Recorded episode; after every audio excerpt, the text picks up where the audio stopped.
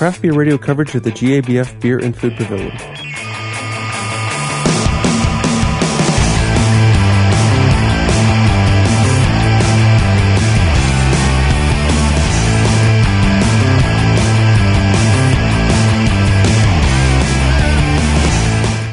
While at the Great American Beer Festival, we recorded the sessions that were held at the Food and Beer Pavilion.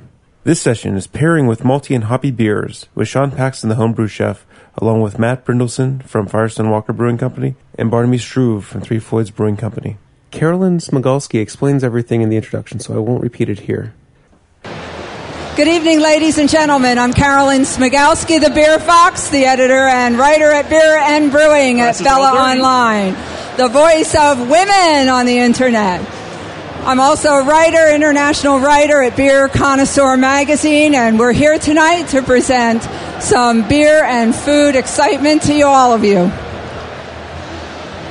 Did you ever hear the phrase, the good news comes in threes? There's Huey, Dewey, and Louie, right? Who else? Does anybody have any others? Three Stooges, Moe, Larry, and Curly. That's right. There's the three wise men. And of course, our trio tonight is likely to be the most unforgettable trio of the evening as they present their secrets of malty and hoppy beers both in the kitchen and at the table. Our famous chef is himself a home brewer, bringing his expertise into kitchens across the country since the mid 1990s. His creativity is the result of merging knowledge and imagination. Ask those to attend his Belgian inspired dinners, where he presents up to, count them, 12 courses, all with beer in each one of them, and additionally marrying them up with palate pleasing beer. I present to you Chef Sean Paxton. How you guys doing? Thanks for coming out. Matched with our famous chef is a pair of award winning brewmasters who seem to have trump cards in their pockets for every competition they enter. Selected to brew at Marston's in the UK for the J.D. Wetherspoon International Beer Festival. Our first, first master of the brew was the 2007 recipient of the Russell Schehrer Award for Innovation in Brewing. He was chosen as World Beer Cup champion for Mid-Size Brewing Company in both 2004 and 2006, and the Great American Beer Festival Brewmaster of the Year for a Mid-Size Brewing Company in 2003 and 2007. Please welcome from Firestone Walker Brewing Company, Matt Brynildson. Woo!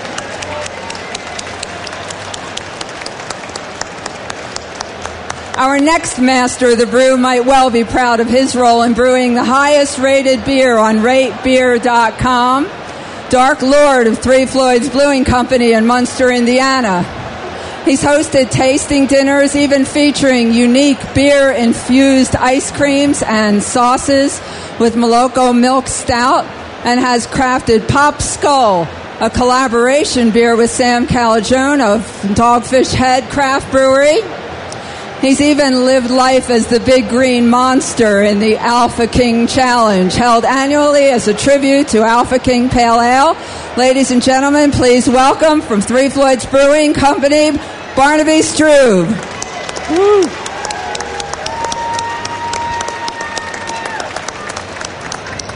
Thanks, everybody. How you guys doing tonight?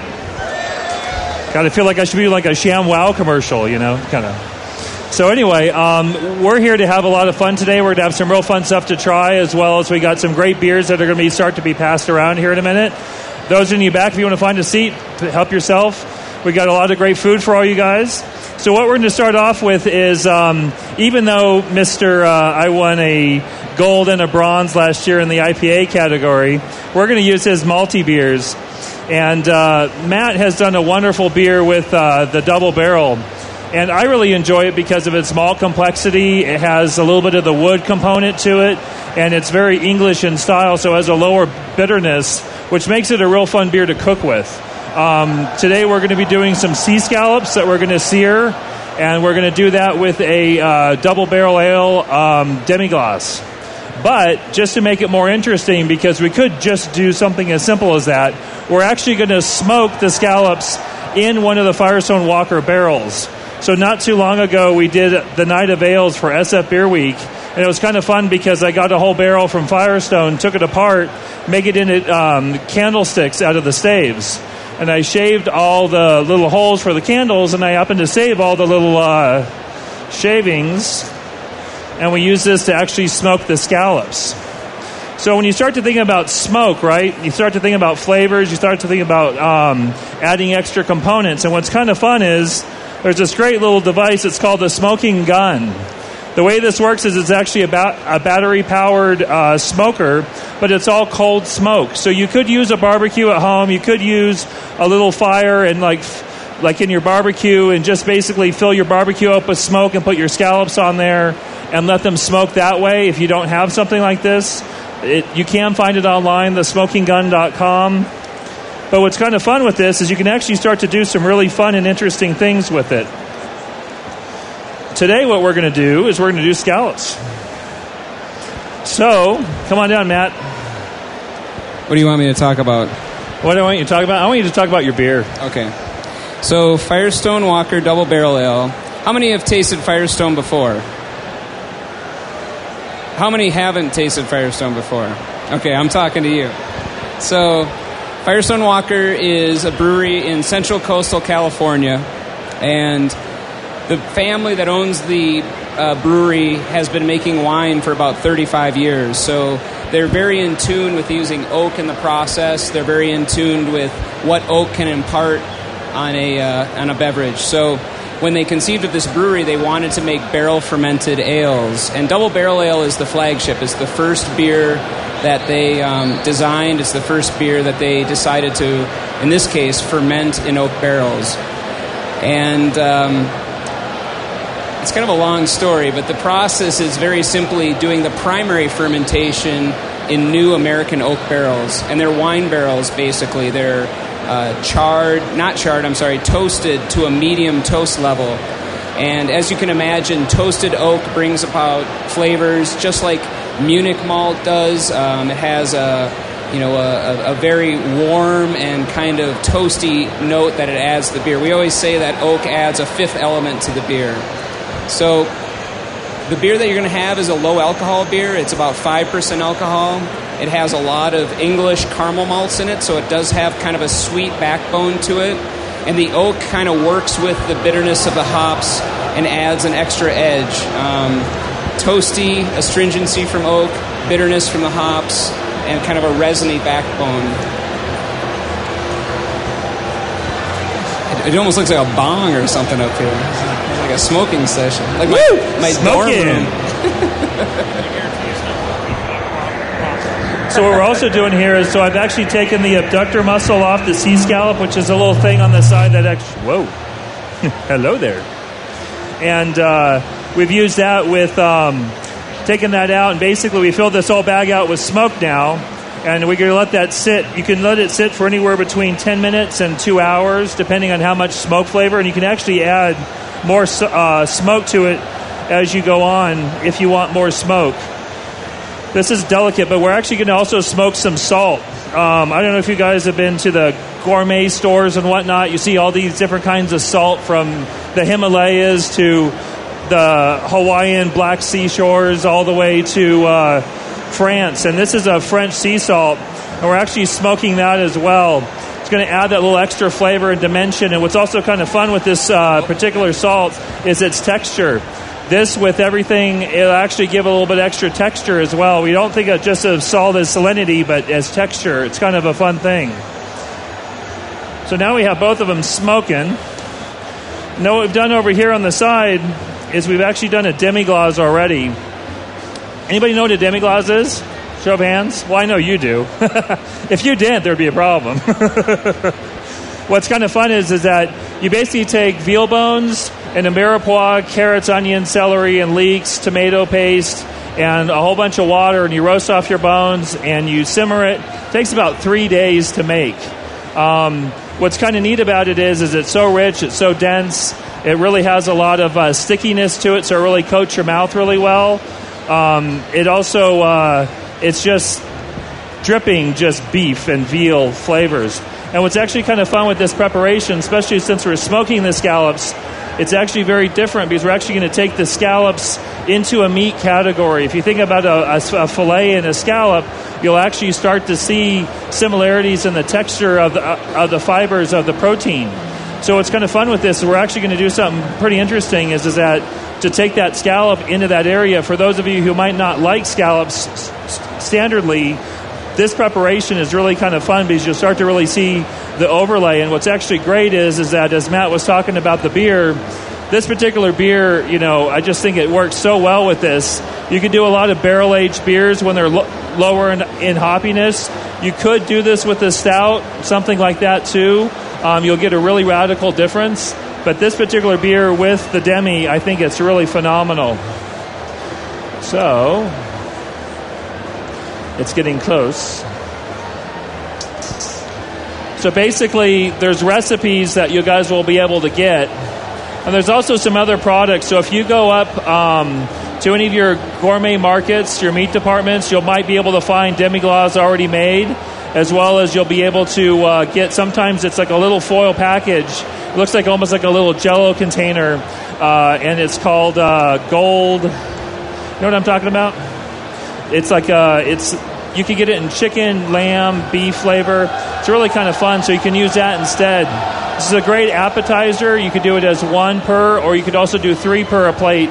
You'll get a great consistency and flavor with there. You could also do it with mashed potatoes as a as a main, or just as simple. So we're actually going to start. Um, if they haven't started already uh, in the back there. Ah, beer. Yeah, can we get some beer up here? the simple things. So, what do you think? I was just going to say a little bit more about the beer now that I have some in my hand. But this is your beer. This isn't my beer.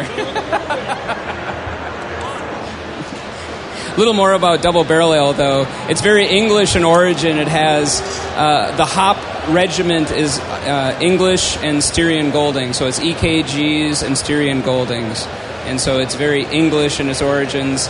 And um, the family, of course, uh, came from England, came to California to do this brewing. And when they first started out brewing, they decided they would like to use Chardonnay barrels to do the fermentation rather than new American oak.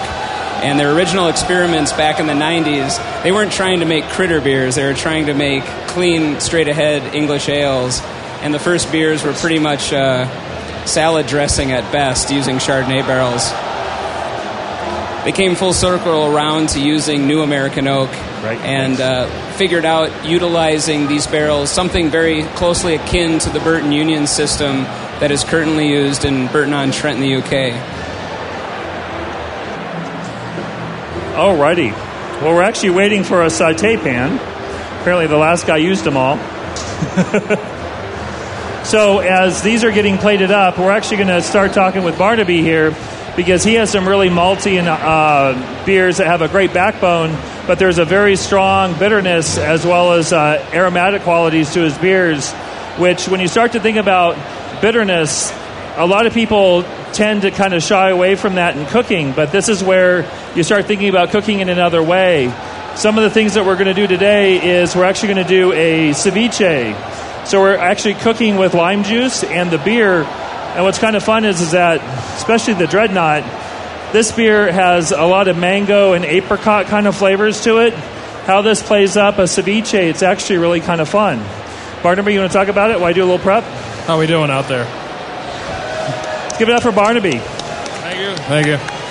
Um, okay, well, how many of you have tried our beers from our tiny brewery in uh, Munster, Indiana? I'm not sure if you know where Munster, Indiana is, but it's a it's a thriving cultural metropolis about 35 miles south of Chicago. But uh, we made our little, little home there, and, and, Dreadnought is one of the beers that we've had a lot of success with in terms of uh, um, public response. And a lot of people make double IPAs, and most of them, I believe, you, obviously it's to accentuate the, uh, the hoppy characteristic of it, not only aromatically, but also with the bitterness. But unlike a lot of other IPAs, uh, double IPAs, we also try to give it a pretty healthy malt backbone. So you get more of the bright, aromatic, and flavorful characteristics of the hop. But again, this beer is a very, very bitter beer. I mean, that's what we're, that's what we're trying to do. In Which fact, is great, um, actually, in this dish, though. That's what actually really makes this work. And I'm quite curious, actually. This is uh, this should be interesting, but because uh, it is it is a bitter beer. But uh, you know what we try to do again is have this malty backbone that that sort of cuts the astringency of the hop, so it doesn't taste like you're drinking aspirin. You know, it, uh, it actually brings out more of the fruity type of flavors of it, and uh, we'll see what happens. Well, what's kind of fun with this too is is that we've actually when I cook with these beers, I do these really crazy beer dinners and stuff, and you'll see that I cook with some just absolutely insane, insane beers. I don't do it just as uh, the shock factor of like, oh, he cooked with Westy 12. How could he? No, it was more like it's a flavor, it's a component. And if you could actually start to use the beer that we love to drink, just like in wine, we like to cook with the wines that we like to drink, taking that same philosophy and actually making the beer an ingredient. So start thinking about your spice cabinet, right? You got thyme, you got rosemary, you got dill, you got onion powder, garlic powder, you got all these different spices. Well, start to think about your beers, especially as the mix, whether it's in the malty component or the hoppy component, they start to interlace all these different layers. And like Matt knows real well about all the different essential oils in the hops that actually mimic some of the same flavors and actually are the same derivative flavors that we get from the hops. And so what's kind of fun with this is that using the mango with the beer, you start to get a whole nother layer of complexity. And that's what's kind of fun is because if you think about it, I just use mango, I would just get mango. If you get this uh, other beers, you, uh, uh, especially with the hop component, you'll actually get a wider, broader range of, the, uh, of that mango flavor. And so what you guys are tasting right now is a scallop, and you can kind of see too that with the smoke and again that malty beer and how that plays it up, you start to get a whole nother layer of complexity. It's it's broader, it's wider, and that's what's again what's kind of fun with cooking with beer is You get a whole nother perspective and a whole nother way that you normally don't get those ingredients and those flavors in. And that to me is where the real joy of it is because the alcohol actually does help distribute the flavors better in a dish. But what I also like too is, is that what it adds to flavor. What do you guys are you guys enjoying the scallop? Good? What? You want another one? so what's also kind of fun is that when you start to think about cooking with hoppy beers, is um, you can do a lot of things which I'm sure Barnaby has maybe played with with the ice cream. Have you done hop ice cream? Well, it's not. I I just play with the beers. We, That's we all you do is play with beer with the ice creams, but he does that same sort of thing. It's you know a lot of I mean, being a brewer, I can understand how hoppiness and bitterness affects beer flavor. But in terms of making different kinds of foods and sweeter foods that also have a bitter component, it, as long as you have somebody that's willing to experiment with it, that actually knows how to use the ingredients, just like brewing, you can be really, really successful and try something different that a lot of people may not have tried. And that's, I mean, that's that's why we're all here, right? I mean, try try different things that are executed in a really in a really quality sort of way, you know, that really just expand our palate and, uh, and our experience of beer and food. Well, that's also what's kind of neat too. Is it when you really stop to look at, whoa, none like good feedback. is that again, like just thinking about what you're doing and how you're doing it. I just did a recipe not too long ago for an IPA blue cheese uh, dressing or vinaigrette you could do it on the creamier side, and that's going to tone down the hot bitterness, or you could do it more in a vinaigrette where it's actually going to accentuate it. And again, that would be really fun on a salad. You could do some really neat things with that. So, real quick, just to get back to the course that's being served right now, you have a little bit of clarified butter here into a nice hot pan. And we're going to take our scallops that have been smoking supposedly for half an hour. And the one thing that's tricky with scallops is you want a hot pan so you get a nice sear to it. You should hear a nice little tss. Ooh.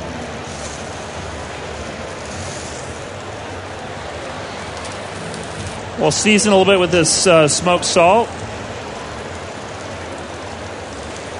And one of the real tricks to get a nice caramelization on your scallops is not to uh, move them around too much. A lot of people tend to fuss with things. You just want to kind of let it sit there.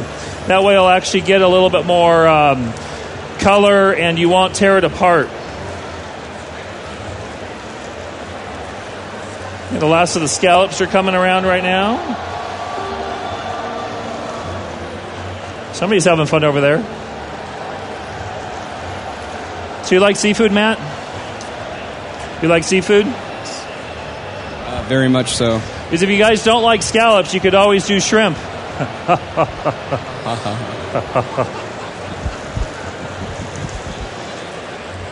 nice little sear on that. But you could also do this with fish. You could do a lot of different ways. But uh, or even uh, scallops would be, or um, sorry, lobster would be really nice. So now what we're also doing here is this is a, basically the base for a ceviche. So thinking about Barnaby's beers, what's kind of neat with this is that the fish plays the protein, but then the vegetables actually start to play up the texture and the, all the different other elements. So you have mango, bell pepper, uh, both red and yellow, and we're also going to have a little bit of sliced onion. And that's going to add a little bit of bite to it. But what's also kind of neat is that the fish will actually cook in the lime juice. So also when you're cutting stuff up for any dish at home, whether it's this dish or anything else, always think about textures and flavors and how it's all going to work together. And with this one, we're going to use lime zest as well because when you think about citrus, you're actually cooking with the citrus and also some of the alcohol. And uh, almost done there. Um, if you start to think about, again, what we were talking about layers of flavors in an umbrella, start to think about the zest, start to think about the juice. Um, obviously, we, we, don't want what's underneath the zest, which is the, the white part, which is uh, the pith, which isn't very good. But this will also add a little bit of color as well. You can also um, use lemons and limes and oranges if you want to have a little bit more citrus complexity. Um, and what's nice too about ceviche, especially with the summer months, I think it works really well with hoppy uh, IPAs. You know, it's a little warm out. You want something a little different. So basically, do that. Got our fish. Is there any way uh, I could get some of the uh, IPA? The IPA? The Dreadnought?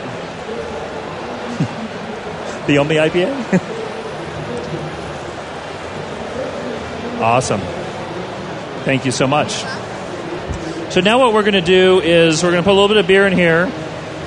We put some lime juice as well, and usually you want about equal portions, but again, this is not quite TV, but you know, we'll make it work. How many guys like ceviche?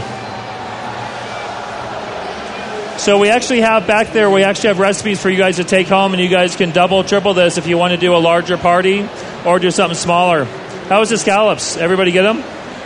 In the back, you guys get scallops? We need some scallops. Oh, there we go. Hi, Sean. So the next course, which if you guys want to start passing the next course to ceviche. So this is halibut you can use this with a lot of different kinds of whitefish. Um, what's nice with halibut is it has a great texture. It's also there's a lot of fat in it, so it actually will work really well in a ceviche. You could easily use um, snapper, cod, um, lingcod, trout if you want to do something a little different. But basically, you want a nice uh, sliced uh, fish, not too thin, not too thick, because the thicker it is, it'll actually take longer to cook. This will usually take about two to three hours to kind of cure with the, the acidity of the lime juice and the citrus, as well as with uh, uh, the beer. And basically, what I've done for you guys already will be passed out. And that kind of fun, festive colors. So, are there any questions about malty beers? Any guys out there have any questions about how to cook with malty beers? Do you guys cook with malty beers at all? How many of you guys actually show hands cook with beer? Right on. So, what you can also do on the malty beer side is that you could start to think about um, everything from, you know, obviously Matt's wonderful beer, the double barrel ale, all the way um, through, you know, your English milds, your bitters, as well as uh, low hopped IPAs, um, especially on the East Coast. I find that there's a lot less hops out there. I'm sure Vinny will appreciate that comment. But uh, You could also use stouts. You could use um, a nice nutty brown ale. Um, they're great in um, everything from braises to stews to soups. Um, I had a wonderful chowder actually up at Newport uh, at the Rogue Brewery that they did their barley wine, which is really, I think it's very malty. And how that worked with the seafood and the clams in the chowder was phenomenal. Um, so again, you can start to see the diversity of how you can use and cook with those beers. Now, with the hoppy beers, what's interesting is you don't really want to cook them as much. Um, you could easily do like a roasted garlic IPA mashed potato. You could do some other things where, you know, outside of a vinaigrette and salad dressing, you could start to think about, you know, hmm, what would be good with this? You could use it as a marinade, and you got to get some extra complexity and flavors. So, what do you think of the scallop? The scallop was wonderful. You guys enjoy it? So, Matt, do you cook with beer at all? Do you cook with beer at all? I don't cook a lot at home, actually. but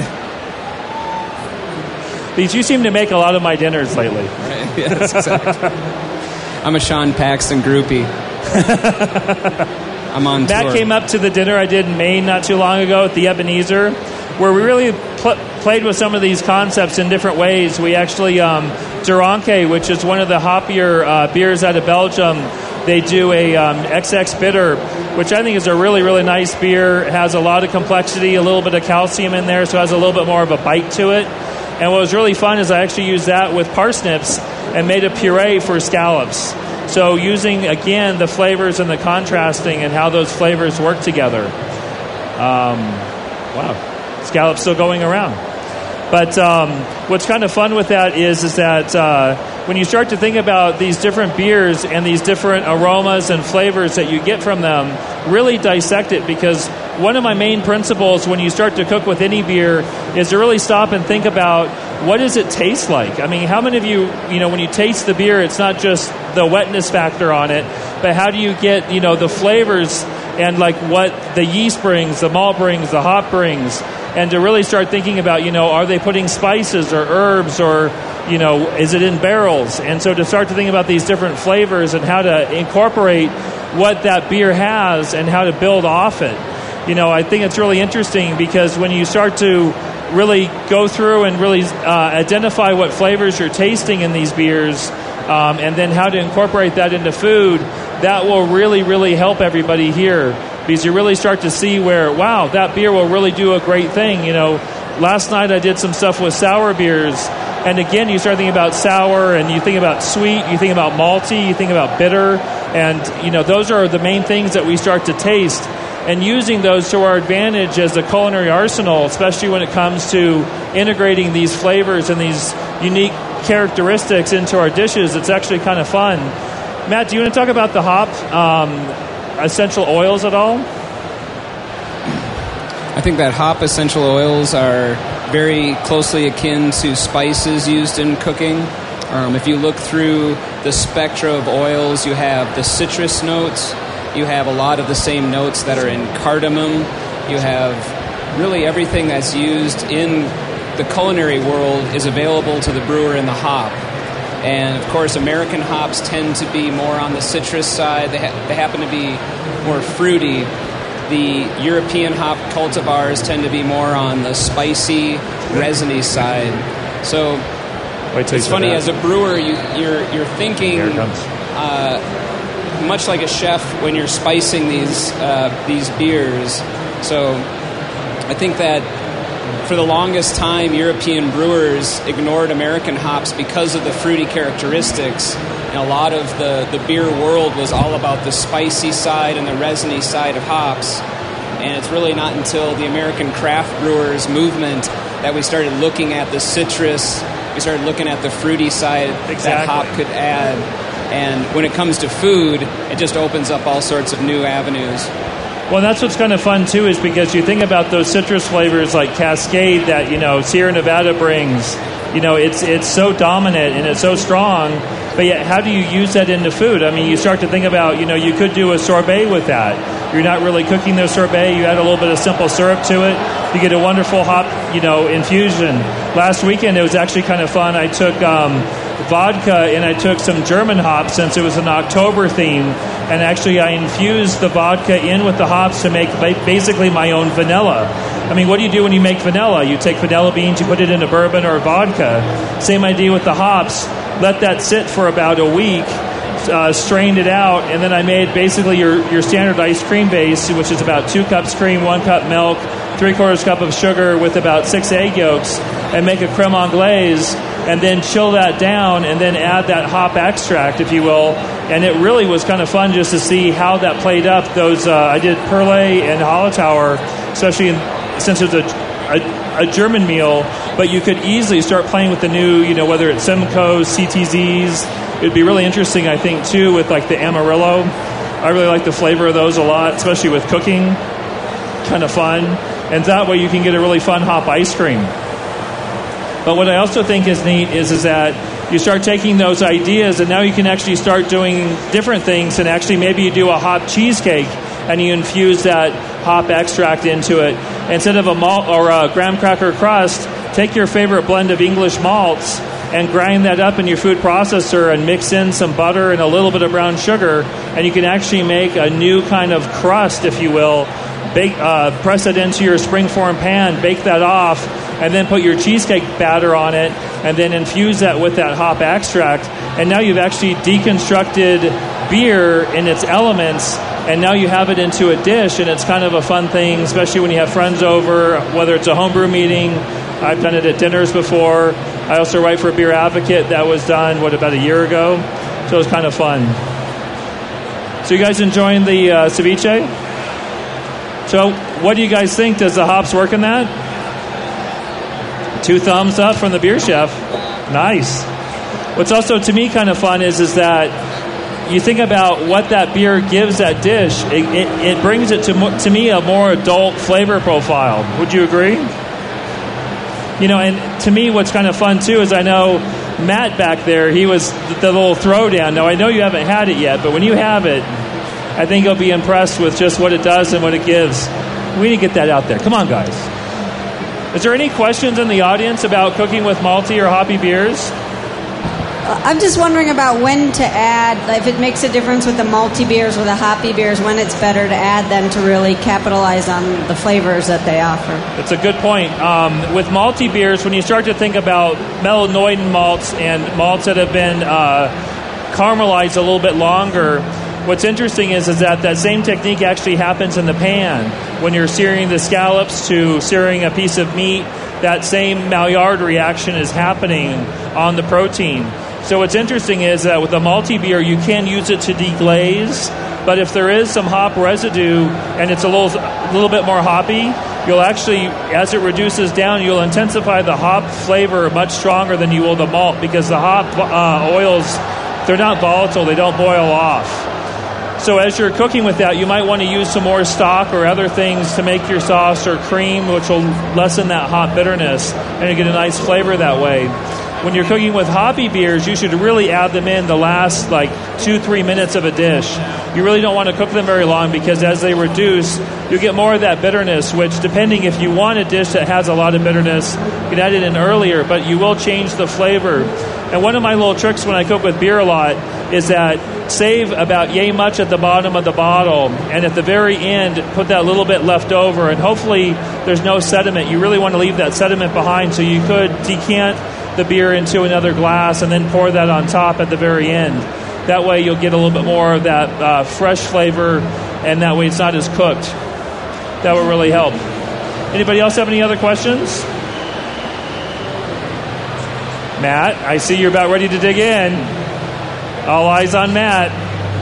I'm going to try it. What do you guys think? Barnaby? I think it's great. Um, like I said, I'm not used to people cooking with uh, really bitter beers like this, but I think it's there's no reason why people can't. I mean, if they, like I said, if they got the right skills and they can do it, it's a whole different flavor profile. Like I said, especially with sweets. We have a friend that's a baker in Chicago who makes chocolate chip and bacon cookies, and if you can mix, uh, you know, the salty and sweet and just totally. savory and sweet, why, why can't bitterness fit in there to, to some degree? Also, again, there's a lot of uh, a lot of residual sugar in a beer that's as strong as Dreadnaught, which again will also help caramelize or you know do whatever you need to. Totally, it should be it should have multiple applications. So can you taste your beer in the dish? Speed check. I can taste a lot of my beer, but I've been drinking a lot of it, so no, it's delicious. It's great. Well, thank you very much. Well, it's great too when you think about you know the brewers that are up on the stage here. It's kind of neat when you really look at what they bring as far as um, their talent and their experience and what they want you to taste. I mean, obviously, this beer wasn't just boom, bam, it's in the fermenter and here it is. I mean, these were carefully thought out, restructured, depending on the malts and the hops that were available and everything else. And I think that's where it's really kind of neat because I see a lot of crossover between the brewer and the chef. And you can start to see too where you know it's the same love and and uh, attention to detail and passion that goes into these beers that we enjoy drinking so much. And it's really it's great to have both of you guys up on stage here today because if you guys didn't do what you do, I couldn't do what I do with your beers. And it's really, really neat to see, especially, you know, with the craft beer movement, what we have experienced too. You know, I mean, I see Vinny here in the audience. You know, I've cooked with his beer. His consecration with duck is amazing. Not that it's a multi hoppy kind of thing, but it's so much fun. And, you know, you start to think about all the other great beers out there. And, you know, Sully there in the back, we did a beer called Monk's Blood that was real fun to cook with. And, and I just think it's so neat because these beers, especially all around us right now with all this extra noise, you start to think about, you know, what is out there. And as you guys leave this uh, seminar today, I'm really hoping that you guys are intrigued and start to think about, wow, I could cook with this. This would be really good with X or Y or Z. You know, and that's where, to me, that's how I'm doing this whole fest. It's really kind of neat just to see the whole passion that all these brewers bring to every glass that you're drinking and tasting and sampling and when you walk away, like, wow, that would be really good in chicken or duck or turkey or, you know, and that's where to me it's a whole nother layer of complexity and it's just you know it's really endless what you could do with beer and it's it's uh, it's a lot of fun for me to play with and do these dinners and the articles that I write and the recipes. So now I know uh, Carol will actually have uh, these recipes up on her site. I will eventually have them up on my website at homebrewchef.com. It should be uh, really easy. Um, is Mackenzie? Are they out? The recipes? There she is. We're going to start passing out the recipes for you guys. There's your answer. And I think you guys should easily be able to reproduce these in your own kitchen. I really designed them so that you guys can easily do this at home. And it's a lot of fun that way. So, guys, what do you think? Any other things you want to add in there? Barnaby, real pleasure. Matt, always a pleasure. Uh, Join me in thanking Matt Brynildson, Firestone Walker, Barnaby Struve, Three Floyds Brewing Company, and Sean Paxton, our homebrew chef, and you yourselves for all coming here tonight. Become beer ambassadors.